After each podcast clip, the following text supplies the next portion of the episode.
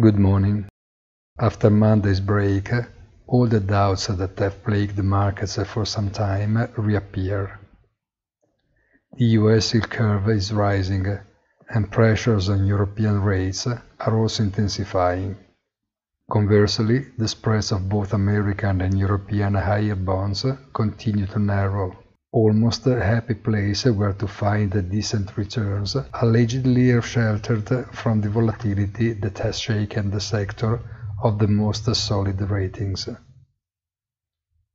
With the exception of gold, which continues to move in a narrow corridor, commodities fluctuate violently as a result of a sustained trading activity that instead seems to have slowed down in that of crypto assets, on which a future crackdown seems to loom. Finally, the strength of the dollar is pinned above all by the weakness of a euro that reflects the Union's international political position, at the same time compact in words but scattered in deeds. Have a nice day and please visit our site easy-finance.it.